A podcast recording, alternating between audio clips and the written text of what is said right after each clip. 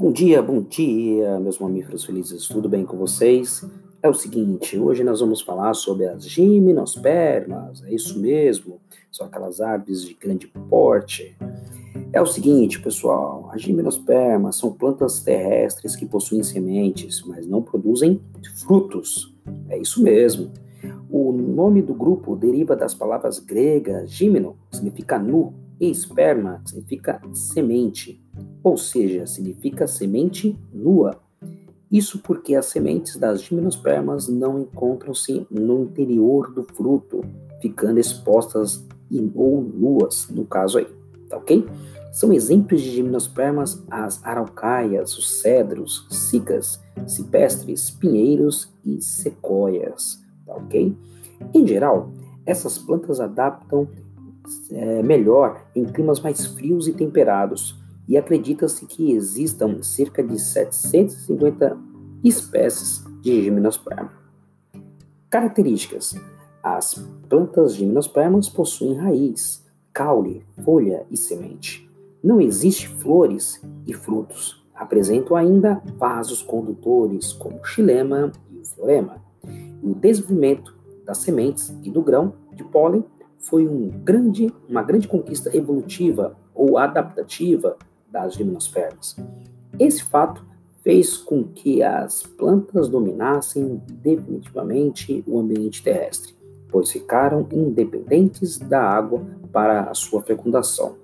E atualmente, esse grupo de plantas pode ser encontrado em vários tipos de ambientes. Um exemplo é o pinheiro do Paraná, ou a araucária, que pode ser encontrado na mata de araucáias, no sul do Brasil. Estruturas reprodutivas.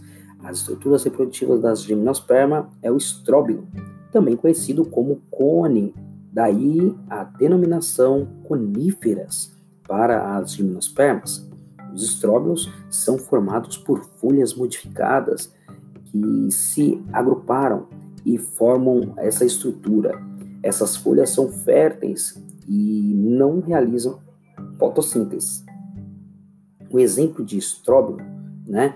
No caso aí, pessoal, nós podemos lembrar da glândula de Natal, né? É aquelas estruturas que estão, né, que enfeitam as glândulas de Natal, né, que libera aí a pinha. Os estróbilos também por ser masculino ou feminino, isso permite que as gimnospermas possam ser monóicas ou dioicas.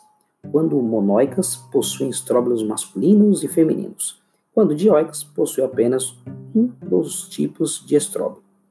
Os estróbilos masculinos, também chamado de microstróbilos, são pequenos. Em seu interior são produzidos os esporos masculinos, conhecidos também como microsporos, através do microsporângios. Os estróbilos femininos, também chamado de megaestrolóbilos, são ma maiores e conhecidos popularmente como pinhas.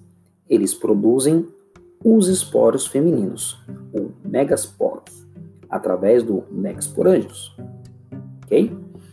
Dentro do ciclo de vida, nós podemos compreender o ciclo de vida das gimnospermas considerando o exemplo de um pinheiro, um representante típico desse grupo.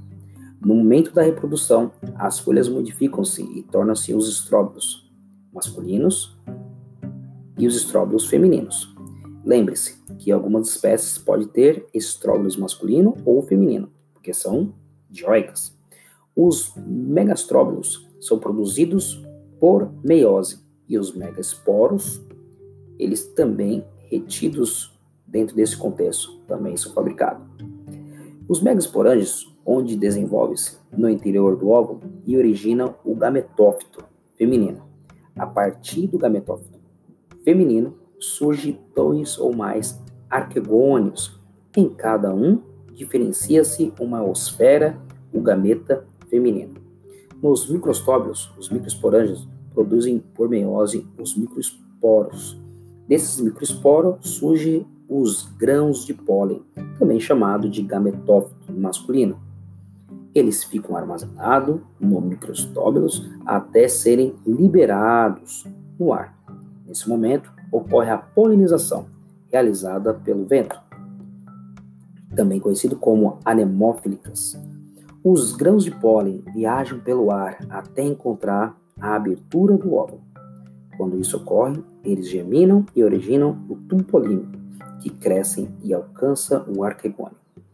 Isso possibilita que os gametas masculinos fecundem a osfera e originem aí agora o famoso zigoto. Desse processo surge o pinhão, que é a semente, ou seja, o portador do óvulo fecundado, o embrião. É isso aí, pessoal. Espero que vocês tenham gostado. Estudem bastante e só relembrando, biologia só para os fortes.